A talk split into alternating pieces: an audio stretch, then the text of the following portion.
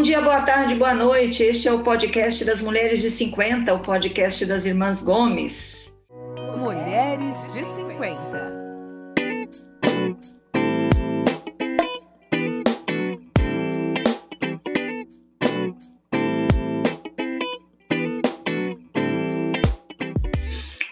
Este é o segundo episódio da nossa sétima temporada. Nós somos quatro irmãs na faixa dos 50 anos que se encontram aqui toda semana para falar de um tema que é do interesse das mulheres de 50, de 40, de 60, enfim. Toda semana a gente está aqui. Você sabe, a gente tem um Instagram, que a Mel sabe o endereço, Mel? Mulheres de 50 underline. Bom, você pode curtir, comentar, compartilhar lá os nossos posts. Tem lá uma receita, a receita de polenta na máquina de pão que a Sandra indicou aqui outro dia, tá lá no nosso, no nosso Instagram. Pega lá, tá bom? E se você perdeu alguns dos nossos episódios, pode no Spotify, todos os episódios anteriores a esse estão lá guardadinhos, esperando por você. Bom, quem está aqui hoje é a Sandra, diretamente de Curitiba, né? Oi, Sandra. Oi, meninas. Tudo bem? Tudo bem, e aí? Quem está aqui também é a Mel. Oi, Mel, diretamente de Naviraí. Oi, meninas, tudo bom? Tá faltando uma irmã hoje. A Lúcia deu cano na gente, não apareceu, tinha um outro compromisso. Então somos eu, a Sandra e a Mel hoje para falar sobre um tema, gente, que é muito importante, que é controle de estresse.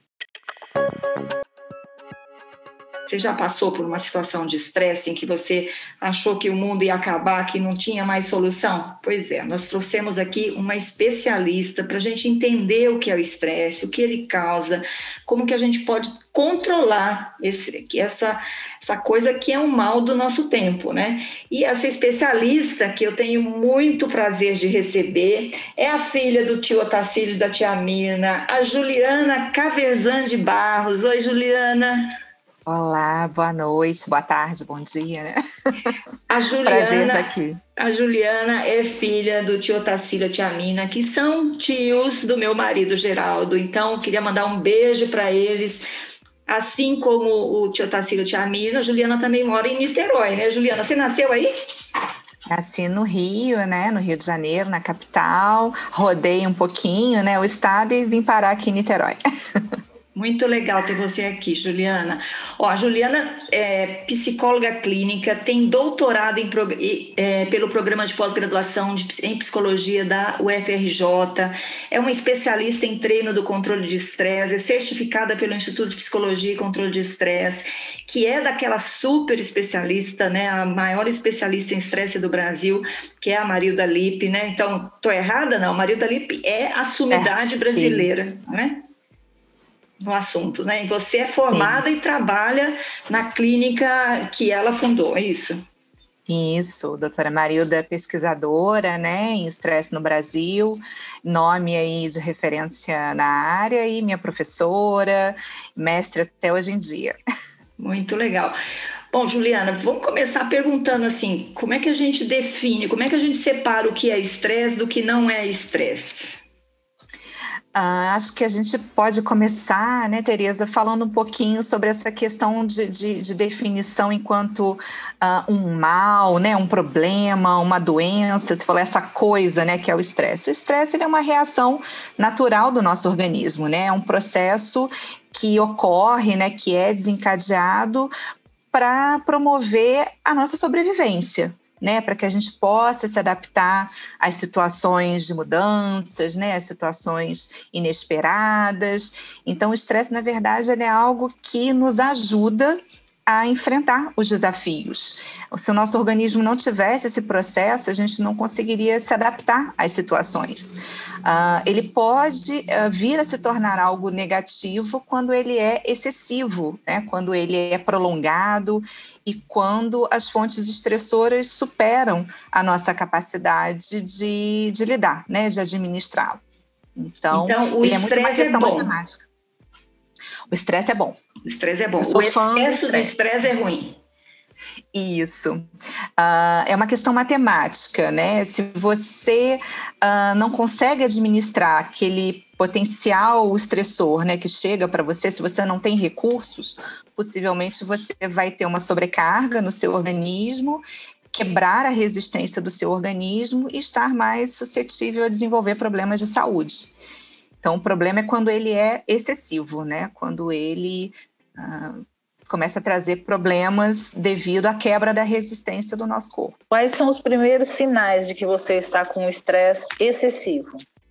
Você pode começar a ter problemas de saúde relacionados às suas vulnerabilidades. Então, pessoas que têm maior predisposição a ter problemas gástricos, né, vão começar a manifestar sintomas, problemas dermatológicos, uh, ou pessoas que não têm tanto uma vulnerabilidade física, né, uh, são mais suscetíveis a questões emocionais, elas vão começar a experimentar muitas dúvidas né, quanto a si próprias, apatia, problemas também de memória são muito comuns, enfim, o organismo ele vai dando sinais de que ele não está funcionando adequadamente. Irritabilidade, algo muito comum. Enfim, então você começa a perceber que o seu corpo não está respondendo da mesma forma que ele costumava responder. Tá em geral, é provocado pelo trabalho, Juliana? O trabalho, Tereza, ele é uma fonte estressora. Né? Ele pode ser né, uma fonte estressora quando há sobrecarga, quando há dificuldades de relacionamento com a chefia, mas ele não é a única fonte estressora. Enfim, ele é considerado uma fonte estressora externa, enfim, é, pelo quantitativo de trabalho, pelas questões de relacionamento, mas também existem as fontes estressoras internas, né? Aquelas do próprio indivíduo na sua maneira de se relacionar com as fontes estressoras externas. Então, o trabalho é uma grande, pode ser, né, uma grande fonte estressora externa. Dá um exemplo aí da, das fontes, de uma fonte estressora interna as fontes estressoras internas, a gente diz que são a nossa fábrica interna de estresse, né? É quando a gente produz o nosso próprio estresse. Então, a gente pode produzir com pensamentos, uh, com ideias muito rígidas, né? Quando a gente é muito crítico, quando a gente é muito julgador, quando a gente funciona muito com regras, né? De como as coisas devem ser. A gente pode criar o estresse com sentimentos então, a própria raiva, a irritabilidade, a culpa, né, são sentimentos que causam estresse e com comportamentos também, né, nossa maneira de lidar na vida. Uma doença pode ser uma fonte interna de estresse? Uma doença pode. Sim, porque você recebe um diagnóstico, né, algo que você não estava esperando, muitas vezes você não estava preparado, e você vai precisar é, é disponibilizar de muita energia do seu organismo para se adaptar àquela nova situação. Então, tudo que exige do seu organismo uma energia de adaptação tem a ver com estresse. Né? O estresse inicialmente era chamado de síndrome de adaptação geral, ou seja, é uma, uma transformação do organismo para se adaptar a mudanças, é, questões inesperadas, como uma doença, por exemplo, diagnóstico né, de uma doença. Então, a pandemia foi um grande causador de estresse, porque mudou a vida de todo mundo. Sim, uma fonte estressora externa, é, inesperada, para a qual a gente não tinha recursos para lidar, para administrar, era desconhecido e não tínhamos controle sobre ela e o que fez a diferença ali entre a, a, o nível de estresse de cada indivíduo foi a maneira como cada um se relacionou com aquilo, ou os recursos que já possuíam antes né, para lidar, ou se já tinham ou não vulnerabilidades antes né, da pandemia acontecer. É, você disse que o estresse né, tem muita, muitos dizer, fatores internos. Então, é, como, como, é, é, quais são as pessoas, quais são as características que tem uma pessoa que, diante de um estresse, vai desenvolver um estresse é, é, que se transformará em doença e a pessoa que tem características de que consegue manter sob controle esse estresse, não vai desenvolver problemas? A gente pode falar, Mel, de características personológicas, né, de personalidade de cada pessoa. E aí parte disso é considerado fonte estressora interna. é, a gente fala da combinação das fontes estressoras internas com as externas para causar né, um estresse excessivo, mas também a estrutura, ou seja, os recursos que as pessoas possuem para lidar com o estresse. Então, pessoas que têm um estilo de vida saudável, pessoas que têm né, uma rotina de vida estruturada, que já possuem estratégias né, para manejar, essas dificilmente vão sofrer né, os efeitos negativos do estresse, porque os seus recursos superam a fonte estressora. Né? Eu costumo ilustrar com uma situação, por exemplo, de, de um furacão né, que devasta uma determinada região. Por que, que algumas casas permanecem né, de pé e outras são totalmente destruídas? Né? Porque algumas possuíam uma estrutura mais fortalecida para suportar aquilo e outras não. Com estresse é semelhante. É uma dinâmica entre o impacto da, do estressor e o recurso que o indivíduo tem para lidar com aquilo. Então, se essa matemática for negativa, ou seja, o estressor superar os recursos, a pessoa vai desenvolver o estresse negativo, que é chamado de distress. Ele tem até um nome, né? Ele é o distress. esse nome. O estresse negativo é quando ele deixa de ser bom, é isso? quando você tem uma quebra da resistência do seu organismo, uhum. uh, ou seja, a pressão ela supera a sua capacidade de lidar, você rompe a sua resistência e a partir daí você fica suscetível a desenvolver problemas de saúde, ou físicos ou mentais, psicológicos. Tá. Agora, a gente, todo mundo diz, ah, estou estressada, virou uma palavra comum, né? Então, às vezes até antes de você entrar, fala aí, Sandra, que você estava falando. Não, é, eu, um pouquinho antes de você entrar, a gente estava conversando e eu falei exatamente isso. Eu estou estressada. E aí as meninas ficaram, mas você está estressada ou está cansada? Porque a gente usa muito mais a expressão estou estressada do que estou cansada, né? E até é difícil diferenciar do o que, que é um estresse você estar estressada ou você estar, estar cansada? E é difícil de, de, de, identificar, né? Eu acho que a humanidade, até antes mesmo da pandemia, não, não se permitia muito tempo para se observar, né? Para entender melhor o seu organismo, uh, respeitar os seus limites. E geralmente, quando a gente se dá conta, o quadro já está instalado e e aí fica complicado de, de você é, é, gerenciar, administrar, mas possivelmente a, a, população brasileira sempre sofreu muito com o estresse, a gente tem elevados índices de estresse no Brasil, e com a pandemia, eu acredito que se a pessoa diz que ela está estressada, de fato ela tem um quadro de estresse. Andra, então você está estressada. É, eu estou estressada. Diagnosticada Olha, já. Eu acho que eu não estou estressada, eu estou cansada mesmo. Porque estressada, eu já vivi durante muito tempo estressada. É, eu mais ou menos, eu, hoje em dia, eu até, na época, eu não sabia distinguir bem o que era, e eu não dormia, né, eu passava muitas noites em claro, eu não conseguia trabalhar, não conseguia fazer nada, e e todo mundo dizia que a doença que eu tinha era causada pelo estresse, mas eu na verdade eu estava estressada porque eu estava doente. A doença não era decorrente do estresse.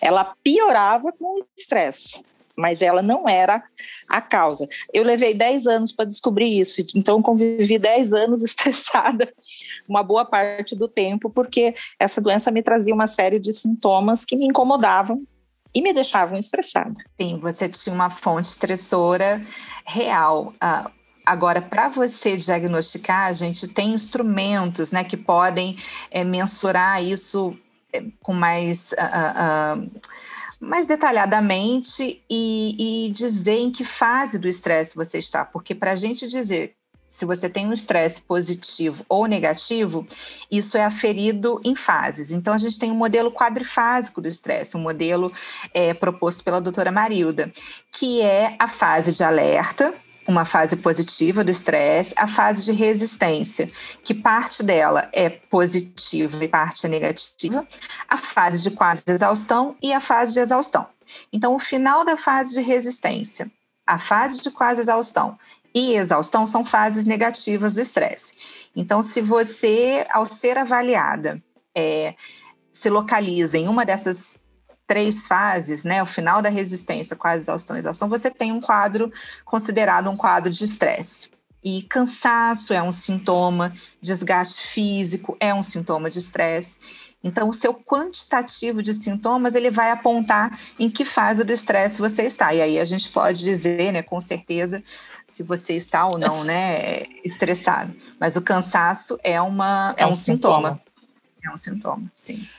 Ô, Juliana, por exemplo, vou, dar um episódio, sei lá, eu tive um problema no trabalho hoje, isso me desgastou muito, eu fui para casa, chorei, dormi mal, não sei o quê no dia seguinte ainda estou chateada, mas já passou. Isso não é um estresse, é uma, uma situação estressante apenas? Como é que eu definiria isso? É uma isso? fonte estressora, sim, é uma fonte estressora. O que, que ocorre? O estresse, ele também tem muito o, o, a questão do prolongamento, né? De você ficar exposto por um tempo prolongado a estressores. Às vezes pode ser o mesmo estressor, tipo uma pandemia, a qual a gente já está exposto a, a um ano e meio, quase, um único estressor, né?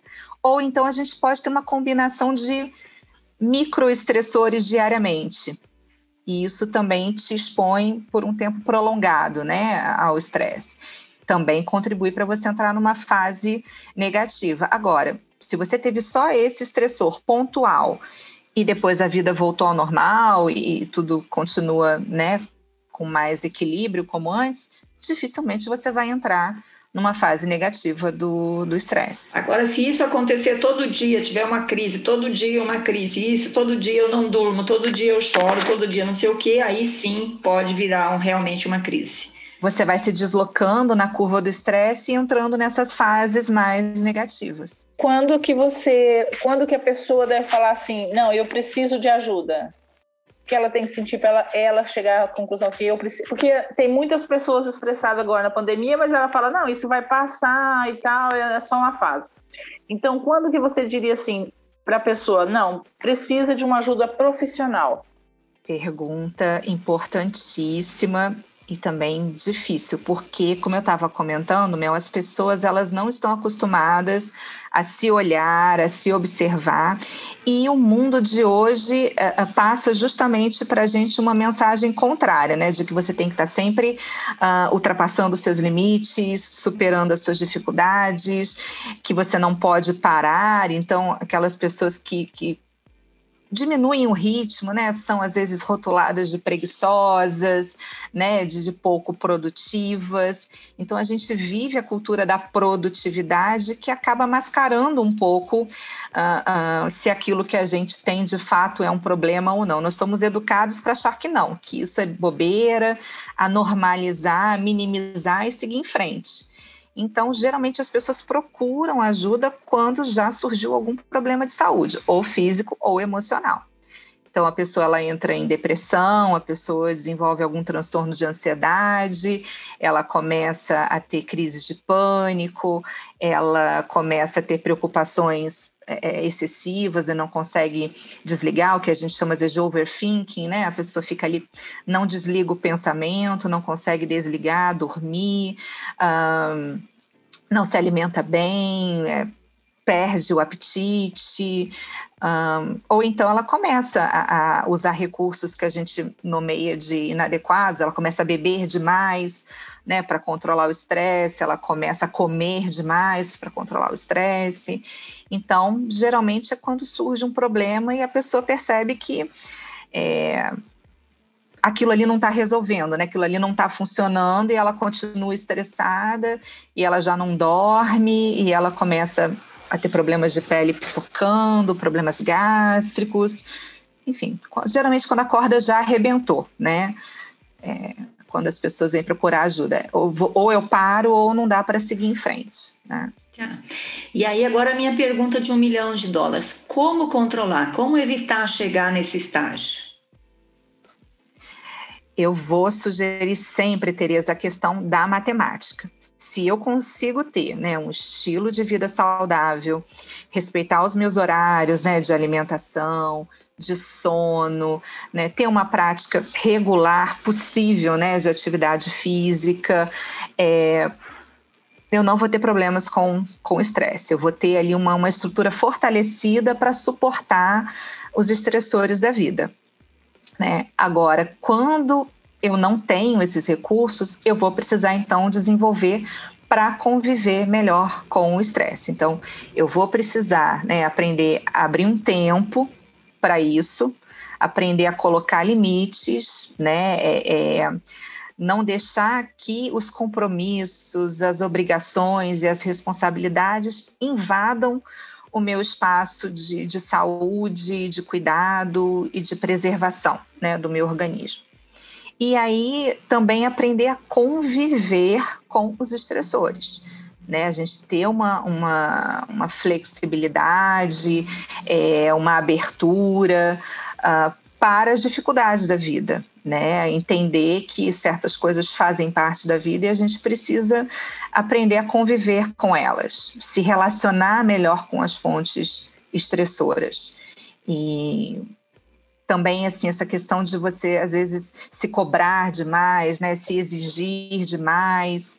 Uh, críticas, né? Muita, muita crítica, é, desqualificações que a gente faz com a gente mesmo. A gente precisa aprender a lidar com isso. Você falou de aprender a dizer não, que é uma coisa difícil para a mulher, né? A gente acaba pegando as coisas porque a gente acha que não pode dizer não. Como que aprende a dizer não? Não. É, hum. Esse é o trabalho que a gente chama na, na, psicologia de assertividade, né? São as pessoas assertivas que conseguem é, respeitar né, os seus próprios direitos, não deixar que as pessoas invadam né, o, o seu espaço.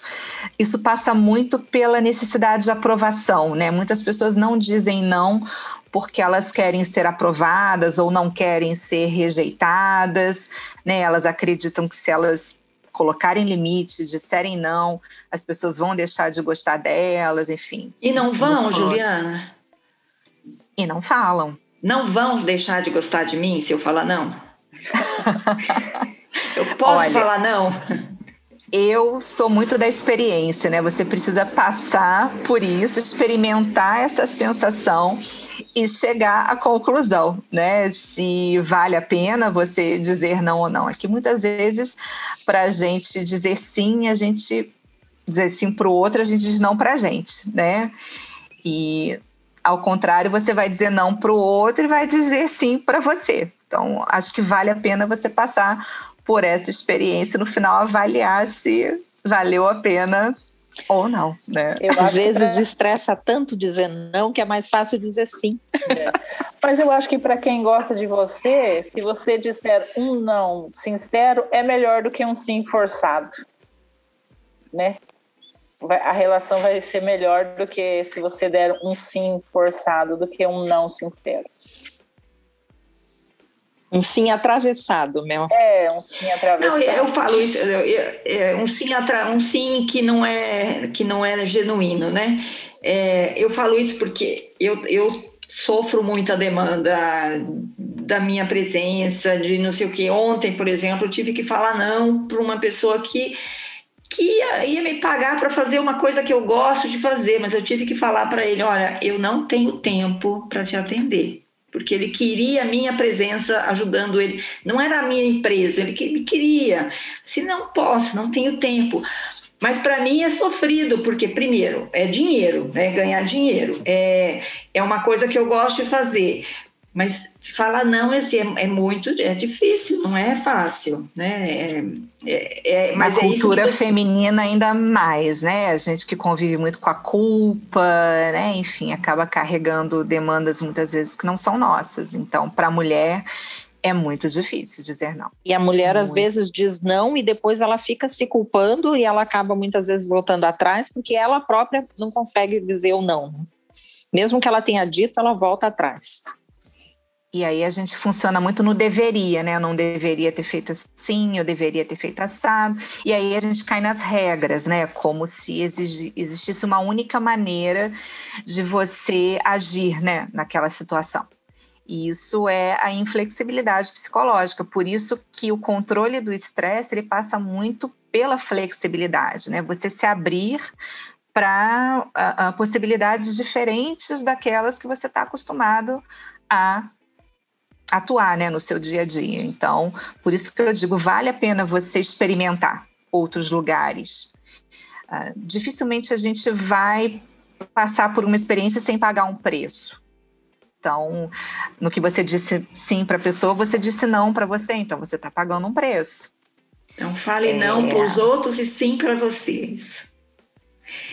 E avalie no final se isso te aproximou mais de, de, de questões que são importantes para você. Uhum. Né? Se isso te trouxe algum tipo de valor, né? agregou algo para você. É, é, importante fazer a análise depois. E né? também não pode ser uma pessoa que só fala não para a vida, né, Juliana? Porque também é isso, né? Senão você vira a pessoa que. Não é ninguém... flexibilidade psicológica, né? né?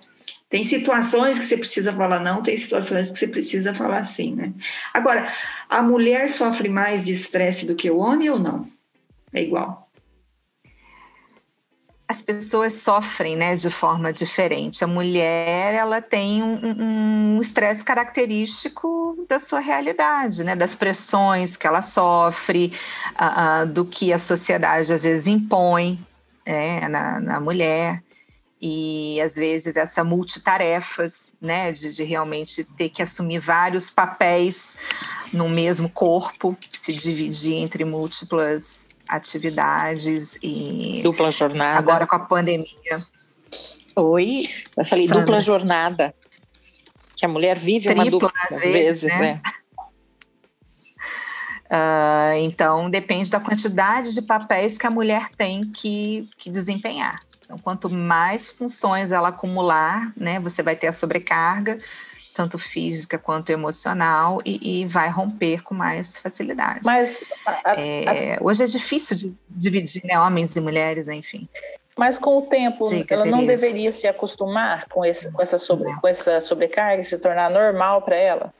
Tipo, se você faz exercícios físicos, um exemplo, né? Você faz exercícios, você levanta peso. Daqui a pouco, 5 quilos é pouco, você precisa levantar 10. Daqui a pouco, 10 é pouco. Na vida também não é assim com essa sobrecarga feminina? A gente não vai acostumando com essa sobrecarga e ela vai se tornando normal? É, é a questão matemática de novo, Mel. Assim, vamos imaginar, né? O nosso dia tem 24 horas. É a questão mais democrática do mundo, né? Todo mundo tem 24 horas. Se você preenche essas 24 horas com mais compromissos, mais atividades e mais funções, você vai ter que tirar hora de alguma algum cuidado seu com a sua saúde. Ou você vai parar de fazer atividade física, ou você não vai conseguir fazer as suas refeições né, nos horários uh, uh, saudáveis, ou você vai tirar das suas horas de sono, ou você vai tirar das suas horas de lazer. E aí você quebra aquele equilíbrio entre estressores e recursos para lidar. Então, quanto mais atividades você assume, menos tempo você tem para se cuidar. E é uma questão matemática, o seu organismo é, vai romper. Tem, existe uma cultura jeito. mesmo, né? De que ah, você consegue, você aguenta, você já faz isso, né? Então as pessoas sempre estão achando que é normal a gente estar tá sobrecarregado, mas não é, né? É a cultura, né, da é produtividade. Cultura. Você é uma psicóloga clínica, você atende pessoas em consultório, é isso? Isso. O que, que, o que, que te chama mais atenção nas pessoas nesta época que a gente está vivendo? Qual é a principal causa que você tem sentido assim de de estresse? Como é que as pessoas estão mentalmente? Que, qual é a sua avaliação da nossa saúde mental neste momento? A avaliação é de níveis elevados de estresse, de, de, pessoas abrindo quadros. Na, na minha prática, porque se chega para mim é porque elas romperam mais na parte emocional do que na parte física, né? Se a pessoa ela rompeu no físico, ela vai buscar um clínico, né? Ela vai buscar um médico especialista e alguns poucos estão sensíveis, né, para direcionar para trabalho psicológico. Então, para mim, chegam aqueles clientes que é, é, experimentam nesse momento que a gente está vivendo muita irritabilidade, muita impaciência, muitos episódios de explosão, de querer largar tudo, né? De querer fugir de tudo e o, típico não suporto mais, né? Não estou suportando mais e não sei o que fazer para sair disso. E alguns com depressão, né? Episódios é, é, de muita apatia, indisposição, né? Paralisação, de, enfim, não conseguirem sair da cama. Todos chegaram no seu limite, romperam, né? A, a sua resistência e não estão conseguindo resgatar. Né, o... Então, tem pessoas que rompem só no físico, que vão ter uma consequência física, e tem pessoas que rompem no, no emocional. Sim. E, e, às vezes rompem nos dois também. E às vezes rompem nos dois, sim. Ah. Quando que é um burnout? É, essa questão do burnout, ela é bem assim, é, como é que posso dizer? Ela tem diversos entendimentos, Tereza na nossa linha de trabalho, a gente percebe muito o burnout associado a um estresse ocupacional, né? Ele é um estresse ocupacional e associado a atividades de assistência, né? Então, profissionais que lidam com o relacionamento com outras pessoas. Então, profissionais da saúde, professores, é, policiais, então aquelas pessoas que têm essa característica de relacionamento com com o público. Então, hoje em dia a gente tem clássico aí o burnout em médicos devido à pandemia, né? Uh, os professores ficaram é, também sobrecarregados com as aulas online, enfim, toda essa adaptação ao ambiente virtual. Então, o burnout ele está muito associado, ele é um estresse excessivo ocupacional associado a profissões de assistência, psicólogos também. Você teve burnout, não? Eu acredito que não. Ah. Né? Por, por, lidar já com estresse há tanto tempo, eu tenho faço um esforço muito grande para respeitar o espaço das coisas e não deixar que outras coisas invadam. Pago um preço altíssimo por isso, mas eu acho que vale a pena. Né? O que, que gente... você faz? Conta pra gente a receita. Eu delimito meu espaço de trabalho e recuso praticamente tudo que, tá tudo que não esteja naquele horário, com raríssimas exceções. Tá. Peneirando muito aquilo que vai entrar naquele espaço. Tá. E aí você tem a receita, faz esporte, se cuida, enfim, tem lá a sua. É, na pandemia a gente não pode fazer esporte, mas não. a gente precisa se movimentar se de movimentar. alguma forma. É, cuidar da alimentação de alguma forma, evitando. Não vou dizer que eu tenho uma alimentação super saudável, mas eu evito comer coisas que não são saudáveis. Uhum. Horário de sono. Tenho que parar por oito horas. Se eu vou dormir nas oito horas ou não, eu não sei, mas aquelas oito horas são totalmente respeitadas.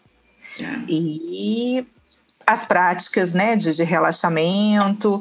É, hoje em dia a gente tem muitas práticas meditativas, então em aplicativos, em vídeos do YouTube, podcasts que ajudam a gente a também administrar um pouco do estresse. Tá. Com essa pandemia não foi fácil, né? Mas eu acredito que eu estou aí conseguindo. Oi, Juliana, eu vi uma pesquisa da Universidade Duke que diz que o estresse envelhece, porque a adrenalina, deixa eu ver se eu consigo entender, é um hormônio que é liberado quando a gente está sob estresse e tensão, né? O nosso organismo libera adrenalina. Pode diminuir a quantidade da proteína B50 e P53, que é responsável por proteger o genoma. Quer dizer, que as nossas ruguinhas podem ter sido causadas por excesso de estresse. Você concorda ou não? Eu concordo, Tereza. É, é, o mecanismo psicofisiológico do estresse ele atua em muitos níveis, né? Então a gente tem reações é, neurais, reações endócrinas, né? Liberação de, de hormônios, é, é reações neuroendócrinas, que aquela questão que a gente estava falando, se é um estresse pontual, você tem essa liberação num nível muito mais leve, de modo que isso não prejudica o seu organismo. Mas se você tem o estresse prolongado, né, se você realmente fica ali exposto a, a um tempo duradouro, você começa a acionar níveis hormonais é, elevados que começam a jogar contra o seu organismo, né? Começam a bombardear suas defesas, enfim, nesse caso, né, me parece que é, é, é anular, né, a atuação de certos elementos protetores. Então, um, um mecanismo fisiológico que foi construído para te proteger, ele começa a jogar contra você e está diretamente associado ao envelhecimento, né? Ao desgaste, enfim. Então, então aí, acredito... ó, nossos Vida ouvintes boa. já sabem, né? Já sabem, vida boa, vida boa, vida sem estresse. Para evitar as ruguinhas, cuidado com o estresse. O estresse ruim, porque o estresse bom é aquele que faz a gente querer levantar da cama e matar um leão por dia, não é isso, Juliana? Trabalhar, fazer coisas bacanas, né? Se desenvolver. Esse é o estresse bacana que faz a gente querer produzir, né? O estresse ruim é que paralisa, né? Que faz a gente sofrer. Se a gente pensar que essa história começou lá no Homem das Cavernas, né? Era justamente aquela energia para lidar com as feras, né? A sobreviver. Caçar para comer. Sim, então estresse Estresse é disponibilização de energia, né? Uma amiga minha falou outro dia, sim, eu achei uma coisa muito legal. Matar um leão por dia é fácil, difícil é aguentar as antas. as antas é que atrapalham a vida. É? Leão, coitado, não faz nada, né? Leão é só a gente caçar, né? E o resto são as antas no meio do caminho. É. As antas é que estressam. Bom, Juliana, olha, muito legal essa nossa conversa aqui sobre estresse. Não sei se a Mel e a Sandra têm mais perguntas, mas acho que o nosso tempo aqui já, já estourou. Queria agradecer você, mas não vai embora não, que a gente ainda tem as dicas maduras da semana, tá bom? Dicas maduras da semana. Ótimo. Então vamos lá. Bom, vamos começar as dicas maduras da semana pela Sandra sempre, né? Ó, hoje eu vou roubar a dica da Lúcia, porque ela não veio para o podcast, então eu vou roubar, eu vou roubar uma dica que ela me deu e vou, vou dar aqui no podcast, só de maldade, porque ela não, não pôde vir hoje, então eu vou roubar a dica dela. Que nessa pandemia eu fiquei um ano e meio sem cortar o cabelo. Graças a Deus eu cortei mas fiquei com o cabelo assim horrível, meu cabelo estava terrível. E a Lúcia me deu uma dica que eu achei muito boa, por isso que eu resolvi transmiti-la aqui hoje, que é comprar umas bisnagas de, de produto. É, ela, ela chama de bisnaguinha, tem da Elsev, da L'Oreal, vende em farmácias, em supermercados, que você depois que toma, que lava o cabelo, passa o, o shampoo, o condicionador, você deixa o tempo que prevê ali na embalagem, geralmente um minutinho só, porque eu falei para ela que, ah, eu tenho pavor, ainda mais nesse frio de você ficar lá no, no, no banho com o cabelo muito tempo esperando. Então, quando você vai lavar o cabelo, você passa o shampoo, o condicionador e ao final passa essa bisnaguinha. Olha, melhorou muito o meu cabelo do ressecamento que, que ele estava maltratado, porque eu não vou ao salão, não ia ao salão há um ano e tanto. Então, não é bem uma hidratação de salão nem nada, mas é uma coisa bem rápida que você pode fazer no banho e que, e que vai ajudar bastante. Eu não acreditava, é não, mas por dica dela eu comprei e achei muito boa e, e é bem barata mesmo, vale a pena. Legal. Tem, tem alguma indicação da bisnaga? Bisnaga de hidratação, alguma coisa assim? É, tem. É, eu acho, é, eu chama. É, serve, fazendo Tratamento capilar é. em forma de bisnaga. É muito bom isso, isso aí. aí. Você compra em farmácia. Muito bom. Vamos lá, Mel, tem dica? Ah, eu tenho dica de filme para amenizar o estresse. Um filme bem, bem leve chamado Paternidade. Não sei se vocês assistiram. É deste ano, está no Netflix. Eu comecei a assistir. É com o Kevin Hart. Eu adoro esse ator. Ele fez faz várias comédias. Ele fez um que eu adorei, que é Um Espião e Meio.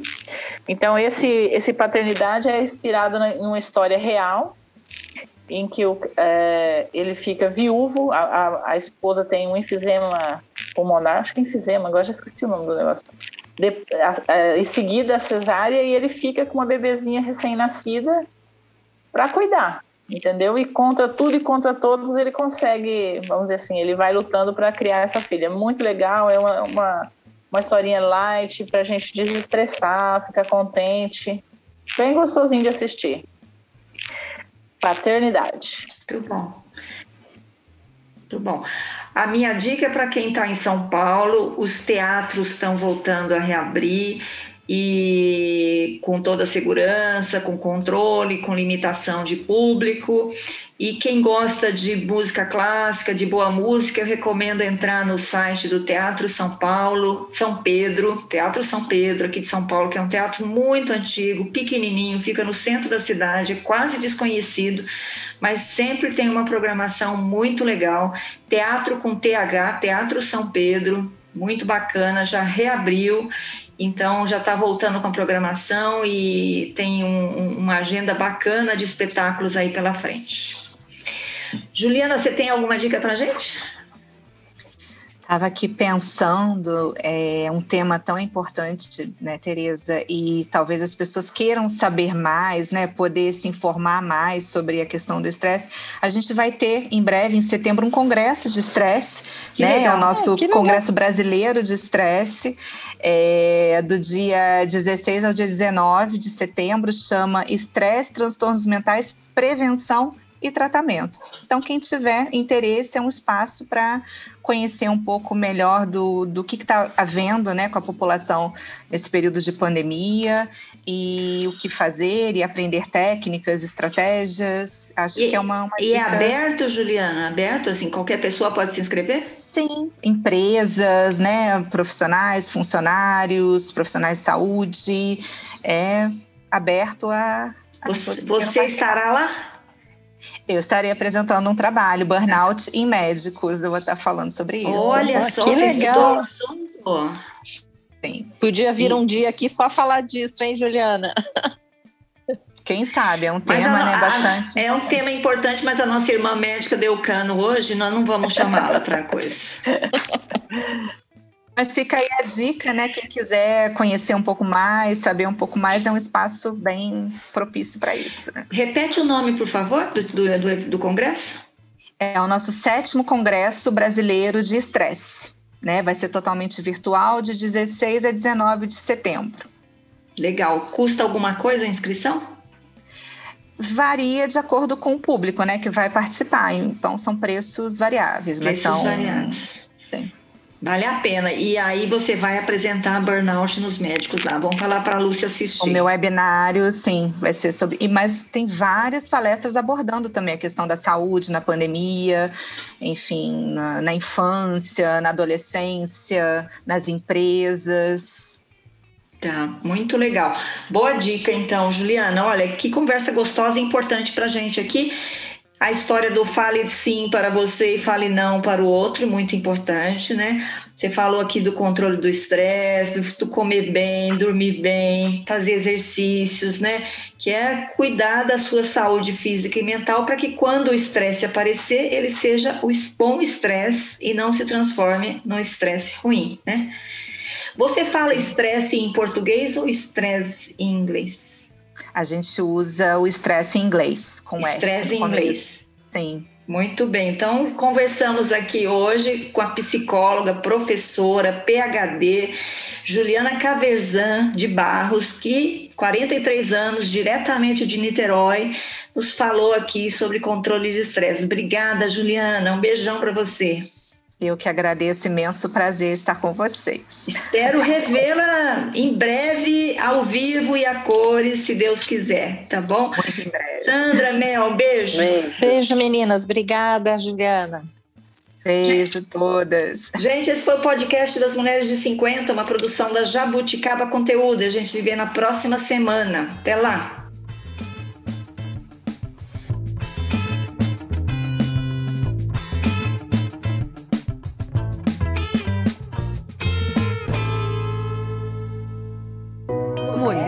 De 50. Esse podcast foi produzido e editado pela Jabuticaba Conteúdo, contando histórias de quem faz a diferença.